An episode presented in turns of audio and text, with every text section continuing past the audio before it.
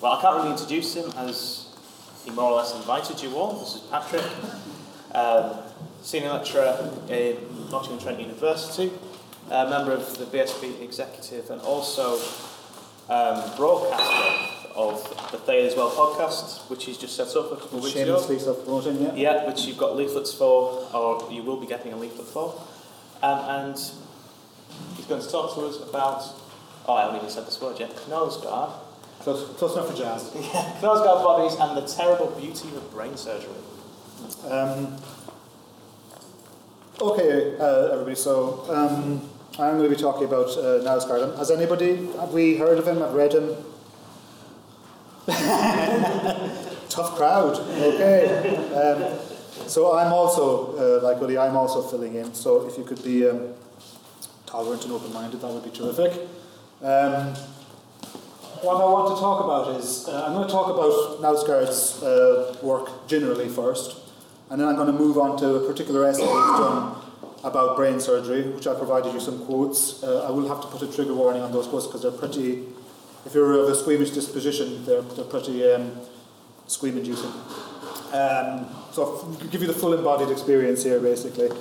Um, I'm also, uh, I'm also interested in his work because I think, firstly, I think it's an interesting, his work represents an interesting moment in sort of the development of the history of fiction.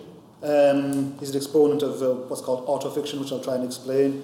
Uh, also, he's uh, important, I think, it's an important moment for looking at the intersection between literature and philosophy. And what I'm going to talk about is perhaps how we can use phenomenology to talk about fiction, talk about his work. All right? So, uh, for those of you who don't know him, which seems to be uh, everybody, um, I'm going to talk about his fiction. Right? So, firstly, his, um, his, there's, I guess there's sort of three sort of distinct periods. There's his first uh, efforts at novels, uh, where he talks, called Out of This World and A Time for Everything.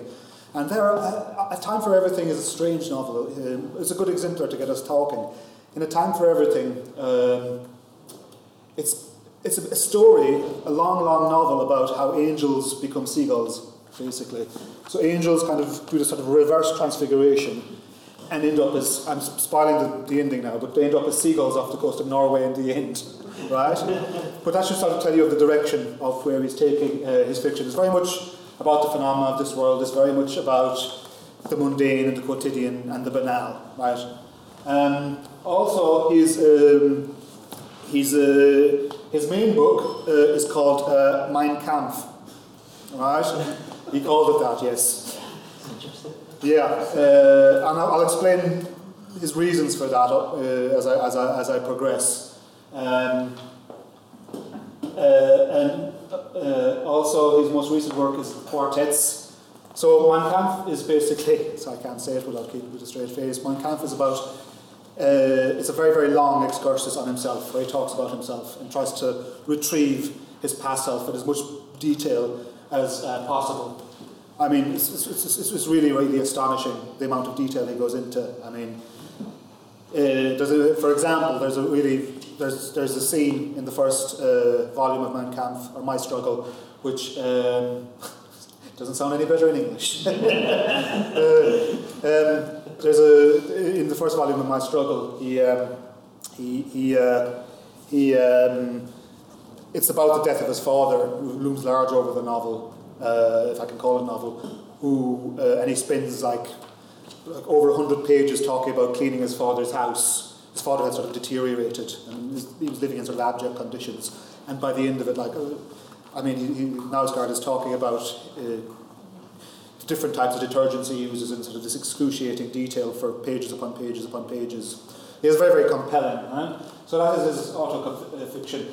The quartets look outward. They're about the world. They're, they're sort of a, a, love letter to his daughter, basically, who he introduces to the world, and he goes, "This is the reason the, why the world is worth living." So it's out, outer directed, right? And also one thing I, uh, I, I note uh, that's worth noting about him, and what I'm going to be talking about today, is he's a he's a really good essayist. In fact, a lot of his, his fiction, if I can call it that, or his autofiction, is uh, filled with uh, essays on philosophy, and he's got standalone essays as well. One of the essays I'm going to be talking about today is the terrible beauty of brain surgery. But Uh, he's also got outstanding essays on, um, on Russia, America, um, and uh, there's an excellent essay on uh, Anders Breivik, the, uh, the, the Norwegian um, terrorist, fascist terrorist. Right, so um, that's, that's, that's the background. Now, where he's coming from, right, is uh, this, this sort of literary moment, right, I think, now, uh, which is called autofiction. I'm trying to explain what autofiction is. Uh, it's not really autobiography. It sort of sees itself as distinct from autobiography. Um, because autobiography is kind of a, has real no phenomenological value because it's someone at the end of a life looking back over a life and sort of imposing a narrative on it. So it doesn't have sort of a, there's not a lived narrative to it. Uh, it's not memoir autofiction because memoir tends to be more sort of kind of autobiography. It was more sort of an impression, impressionistic account of uh, history. um, but we have a lot of uh, we have a lot of um, uh, there seems to be a lot of uh, text in out at the moment. Um, so we have people like Chris Kraus, I Love Dick, is a great book. That's also hard to say in public. Um, uh, Sebald, uh, I think, was probably a real precursor to Knausgaard. Um, Didier Eribon, and um, possibly Edward Louis as well. And so um, this, so autofiction is, I guess, a kind of a kind of confession. So certainly in the historical or the philosophical tradition, I mean, we don't. We have plenty of examples of this in philosophy. You think of people like uh, Rousseau, Confessions, Saint Augustine. He called his book the Confessions. Um, but I mean, there's also other texts like, uh, like Wordsworth and the Preludes. Uh, I mean, you could take it back to Hesiod if you wanted to. But I think so. What I'm going to try and do today is say what is distinctive about this this sort of this moment, this autofiction moment, uh, which is sort of, I guess, it's it's kind of got this real commitment to objectivity. It's almost like hyper objectivity. Uh, yet it is very much a form of self-expression. So for this reason, I think it's with elements of fiction, with elements of fiction, sort of somewhere between fiction and fact, auto, auto fiction. Um, and it is, and sort of kind of marked by this sort of excessive sort of documentarian style. Right? Now, also, of course, uh, the, there is there is a couple of indexes that I, uh, that I would uh, like to talk about as well. Now, uh, for, for Knausgaard, in terms of the literary tradition, before I talk about what I think makes him distinctive and why he's worth looking at for philosophy, phenomenology, and literature in general, um, the main sort of index, of course, for, for, for, for Knausgaard is, uh, is uh, Proust. Proust. His, his, his novels are, or sort of Mein Kampf is very much about an attempt to sort of retrieve memory in the same sense that uh, that uh, that uh, that Proust did. Uh, so it's very much sort of a reflection on the uh, on the nature of uh, of, of memory. Now, it's it's three thousand six hundred pages long, right? So I, I, actually, I'm not quite an expert on it because I've only read the first five volumes. So, which means uh, I'm this, the second one hasn't been translated yet. It's out in August. I'm looking forward to it, which is the last the last 1,200 pages basically. So I'm about two thirds of the way through it at the moment after the first five volumes. And uh, in, in, in, in, in, in, in, there, I mean, we, we get the, to see these themes. I think the sort of the philosophical themes come through more most uh, uh, specifically. So it is his struggles, right, in the, in the text are defined by, I, I guess, sort of a, an essential trauma, right? His father is uh, excessively violent, aggressive, abusive, and uh, Knausgaard from sort of a very early age, he's sort of kind of constantly trying to retrieve uh, what ha- the, the, the, sort of initial trauma, and it, it, sort of keeps recurring throughout the, the novel. There's this sort of violent patriarch figure who he's struggling with to try and understand, feel compassion for, uh, as well as try to overcome is uh, the long shadow he casts.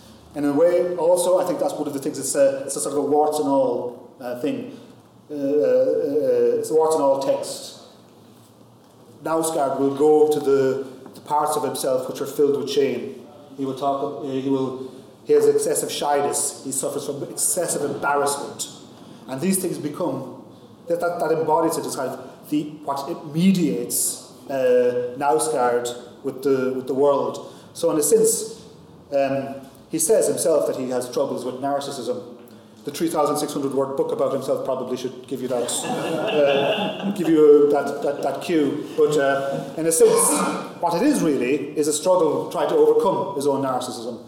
But he sees sort of shyness, uh, shame, uh, uh, as, as, as, as, as, as, as, as, as examples of. It's also, there's got the Proustian thing about the, the, the, the, sort of the attempt to recuperate memory. It's also, uh, in the text, there's kind of quite a Heideggerian atmosphere to it, I think. Because all the way through the text, there are the sort of, I guess, these moves between the absolute banal. I mean, it's suffused with the banal and the quotidian in this text but also there are these rare exceptional moments of meaning. So in some sense you've got that sort of split between the inauthentic and authentic that we get in, get, get in, get in Heidegger. So his meaning really comes from very, very sort of very rare moments, usually to do with his writing. Uh, or when he is the birth of his children, I think is probably a very, very uh, interesting uh, moment on that. Now, I think in terms, so I want now to talk about uh, why I think he's distinctive, what makes this, his, this brand of autofiction uh, distinctive.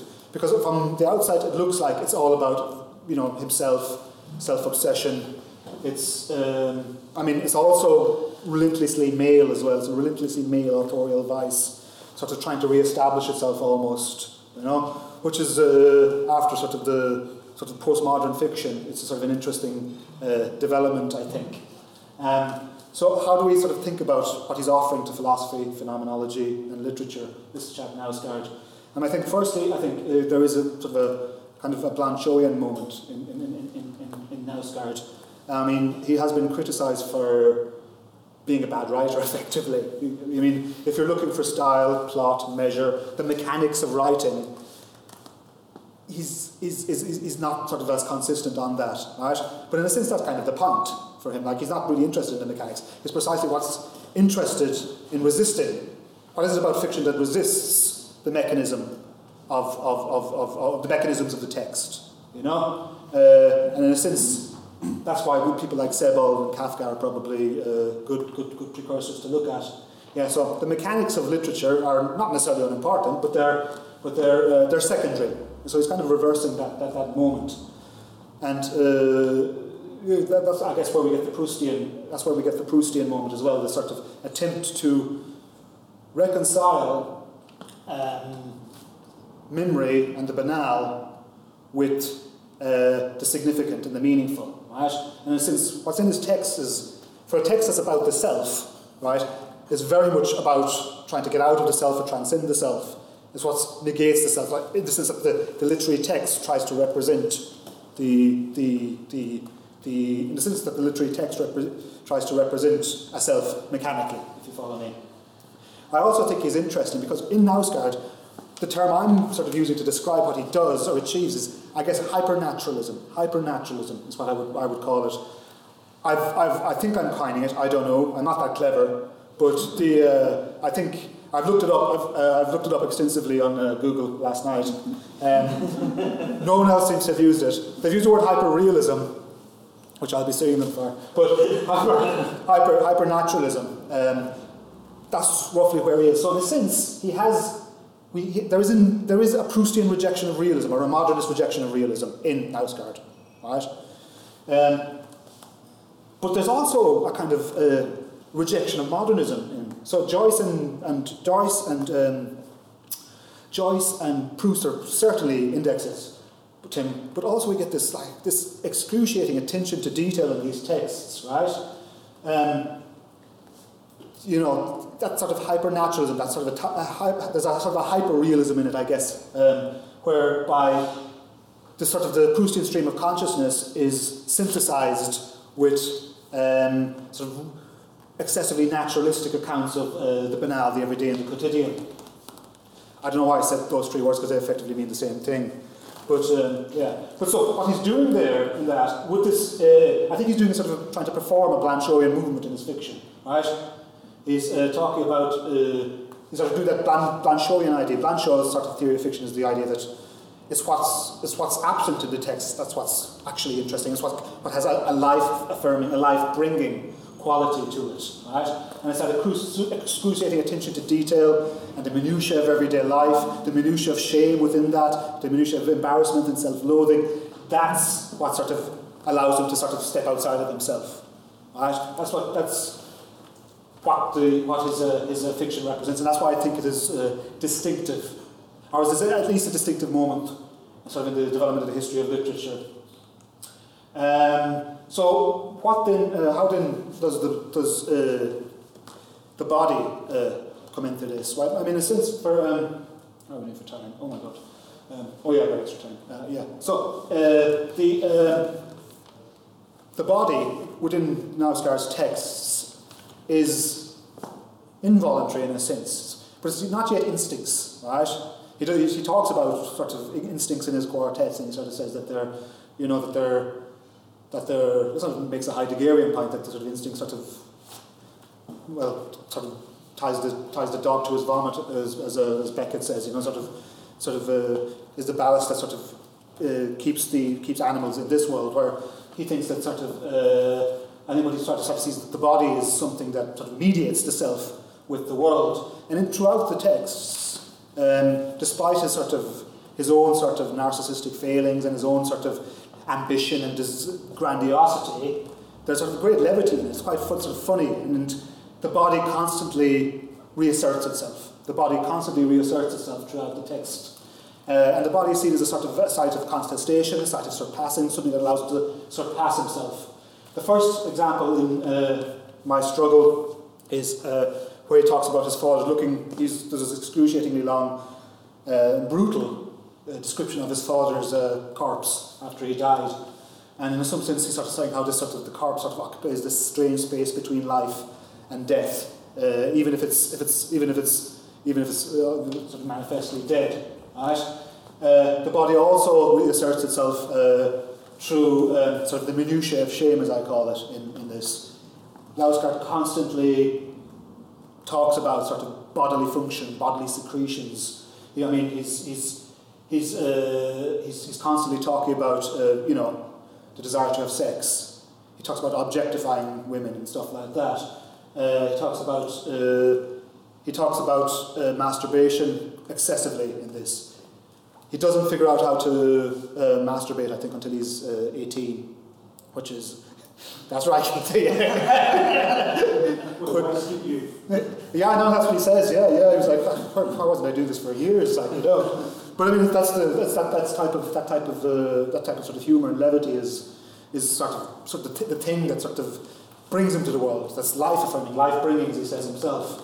He talks about his failed sexual exploits. Uh, he talks about the failure of his successful sexual exploits uh, and his sort of chronic shyness, right? And so he also talks about the banality of the body. The body, you know, I mean, in the minutiae of everyday life, looking after his kids, pushing trams with a, with a, with a slight hobble, and all the way through it, you get this sort of this, this, this sort of uh, sort of there's a great bathos to it. You know, in the same way that the seagulls come down from from the heavens, or the angels come down from the heavens and turn into seagulls. In Knausgaard, he has this sort of this this sort of brutal, relentless male authorial vice constantly becomes mediated through an attention to his uh, to his uh, to his body. So that sort of humour and levity is the side of the body. The, the fiction sort of performs that.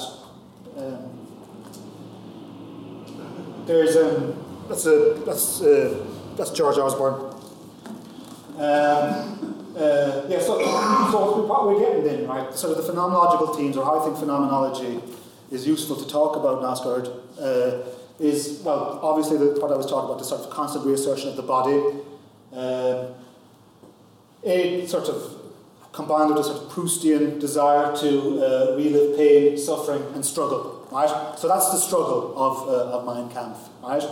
Uh, what we get in, uh, in, in, in, in, in Knausgaard's book is actually a quite sort of, a, quite sort of, it's bordering on the political, I think, but he's, what he's doing is a, is a, is a rejection of the actual uh, Hitler text.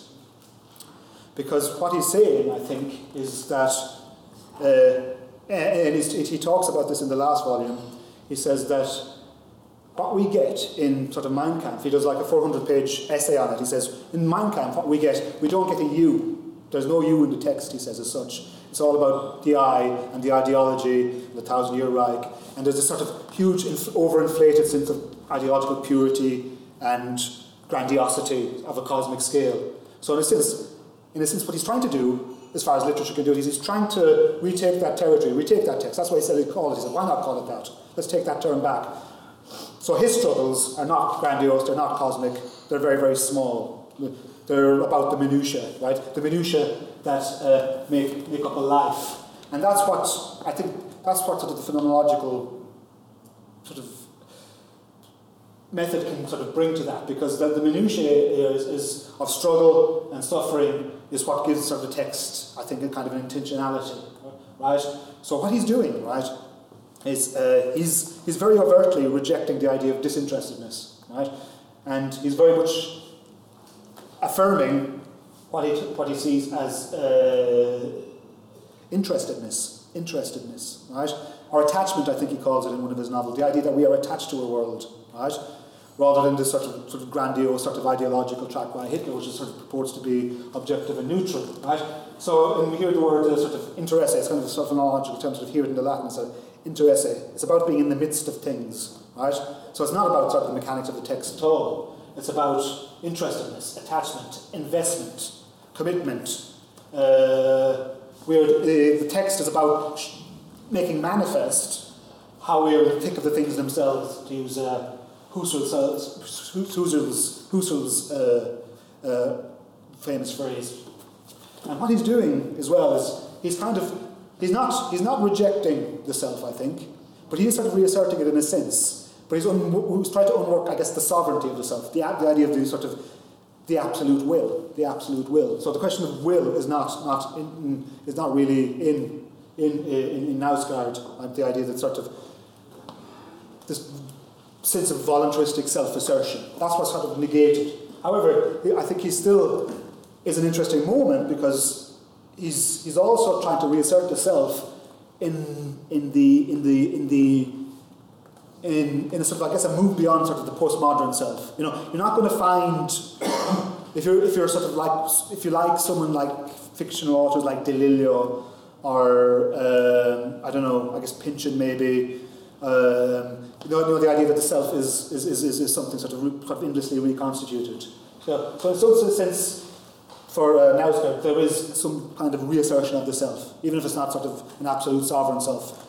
And I think that's what's important. He says that sort of almost has a therapeutic value for him, you know, that he sort of, he constantly has to acknowledge this, this, this sort of unworking of the self at the heart of the self in, in, his, in, his, in his, his autofiction. Now, um, so also I think, yeah, so in the, um, uh, I guess what the phenomenology that we get of struggle then is that I think one of the things that his work performs, and I think one of the things that makes it really interesting, is he's exceptionally uh, atmospheric. When he's writing at his best, he's, he, can, he can be really evocative about time and place as sort of bringing forth uh, the human being. Right? He's also, I think, trying to reframe the habitual. So uh, Beckett, um, yeah, so I already mentioned Beckett. Beckett said that habit is the ballast that changed the, the dog to his vomit. Right? And in a sense, uh, what he's talking about is the, uh, the, the idea. I think what Knausgaard is doing is he's sort of taking that on board to some degree, because uh, what Beckett's idea is, with that is that the idea that sort of ha- habits and dispositions are not life affirming.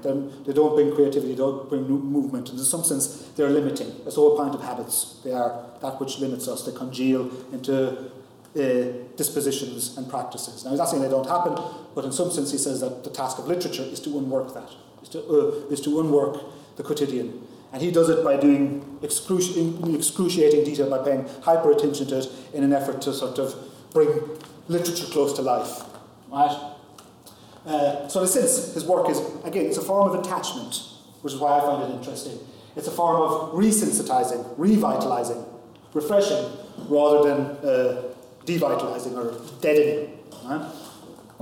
And uh, all of his texting, just like the angels who become seagulls, are about a commitment to life, a commitment to this worldliness. Right? Now, um, how am I doing for time, uh, Matt? I got. Oh, oh yeah, I meant to be doing that. Yeah. It's 22. Okay, so I got. Uh, what I'll do, I, I should really talk about this because it's the main thing uh, that sort of ties everything together. Um, now, I, I do recommend you read it. It's an interesting text. We have some of the quotes here. I don't think I'll have the time to read all of them now. Um, but these are from uh, the, uh, his essay, The Terrible Beauty of Brain Surgery.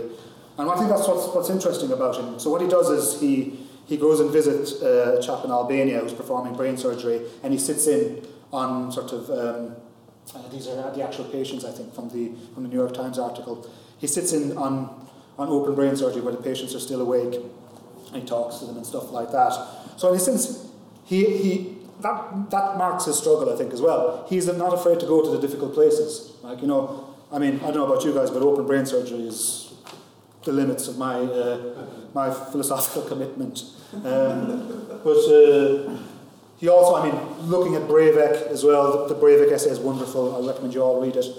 You will be better people if you do. Um, also, I mean, con- confront, constantly having to confront the trauma of his father's violence. But uh, in this text, I'll, what I'll do is, um, I'm, well, I'm, I'm, I'm, I I'm not sort of qualified enough to say these are good descriptions or bad descriptions of, uh, of brain surgery. But I'm going to read, um, uh, I'll go and read uh, quote one um, on, on the handout. So the silence was total. The single focus of attention was uh, a head clamped in a vice in the middle of the room. The upper part of the skull had been removed, and the exposed edge covered in layer after layer of gauze, completely saturated with blood, forming a funnel down into the interior of the cranium. The brain was gently pulsating it went in. It resembled a small animal in a grotto, or the meat of an unopened mussel. Two doctors were bending over the head, each of them moving long, narrow instruments back and forth inside the opening. One nurse was assisting them, another was standing a few yards away watching. A whispery, slurping sound issued from one of the instruments. Okay, so there you can see the sort of this excruciating detail, literally, right? Um, but also then, when he's looking at the brain, we go to sort of a quote two, and we get this, and I think I'm glad Uli was talking about the, um, the distinction between Leib and Körper. I think that's, that, that, that's sort of playing out here as well. Um, he says, uh, a landscape opened up before me. I felt as if I were standing on the top of a mountain, gazing out over a plain. Uh, covered by long meandering rivers. On the horizon, more mountains rose up. Between them, there were valleys, and one of the valleys was covered by an enormous white glacier. Everything gleamed and glittered. It was as if I'd been transported to another world, another part of the universe. One river was pur- purple, the others were dark and red, and the landscape they coursed through was a full of strange, uh, un- unfamiliar uh, colours. Now, I'll read one more quote. Um, I'll read. I direct you to quote number four before I try to provide a, a wee commentary on that. Petrela then told me. So Petrela is one of the uh, the brain surgeons. Then told me a story about his former boss that he used to remove certain types of brain tumours with his index finger. No instruments, nothing. He just poked his finger down into the brain and plop, out came the tumour. Petrela gave a demonstration. Yeah, there is a slight levity to that. Yeah, yeah. He, ha- he held his long index finger up in the air, bent it like a hook, and pretended to jerk something out while he laughed. It is really important to communicate your essay structure to the reader by signposting. This is not to say, sorry, I thought that was something I put in there. He's that good. I thought I was like, did I, did, I actually just uh, cut and paste some feedback to students there? okay, now this is all now scared, right? It is really important to communicate your essay structure to the reader by signposting. This is say you need to provide an outline you're going to answer the question. As he did it, I knew I would remember the gesture for the rest of my life. So something like that, I think, basically, yeah. Now, what we get in this is we get this sort of brutal instrumentalism, right? Looking at the brain, right? And we get, in terms of the, this literary essay on uh, craniotomies, we get this sort of factual reportage. There's a fidelity to the intricacies of the, the mechanics, the instruments, yet at the same time there is this kind of almost romantic uh, idea of the brain, not just as meat, you know, not just as that plop, you know, not just as an, as an instrument. Right? So what he's doing is he's we see this sort of, as a good example of his hypernaturalism, of, or what I call his hypernaturalism at least, Uh, he's synthesizing the bluntly factual, the hyper detail, with sort of the aesthetic, and the idea that in some sense that the brain is a form of, of, of, of life. And in some sense, even, uh, at one point he, uh, in, the, in, in, the, in the essay, he talks about a dream he had the night before, where he kind of sort of dissociates himself and he kind of sort of uh, sort of leaves his body, sort of, sort of a nightmarish moment. And in some sense, he says that's kind of giving us a clue to this sort of oscillation between first and third person that he's trying to uh, he's trying to uh, to, um, to to to to articulate. So so we get this.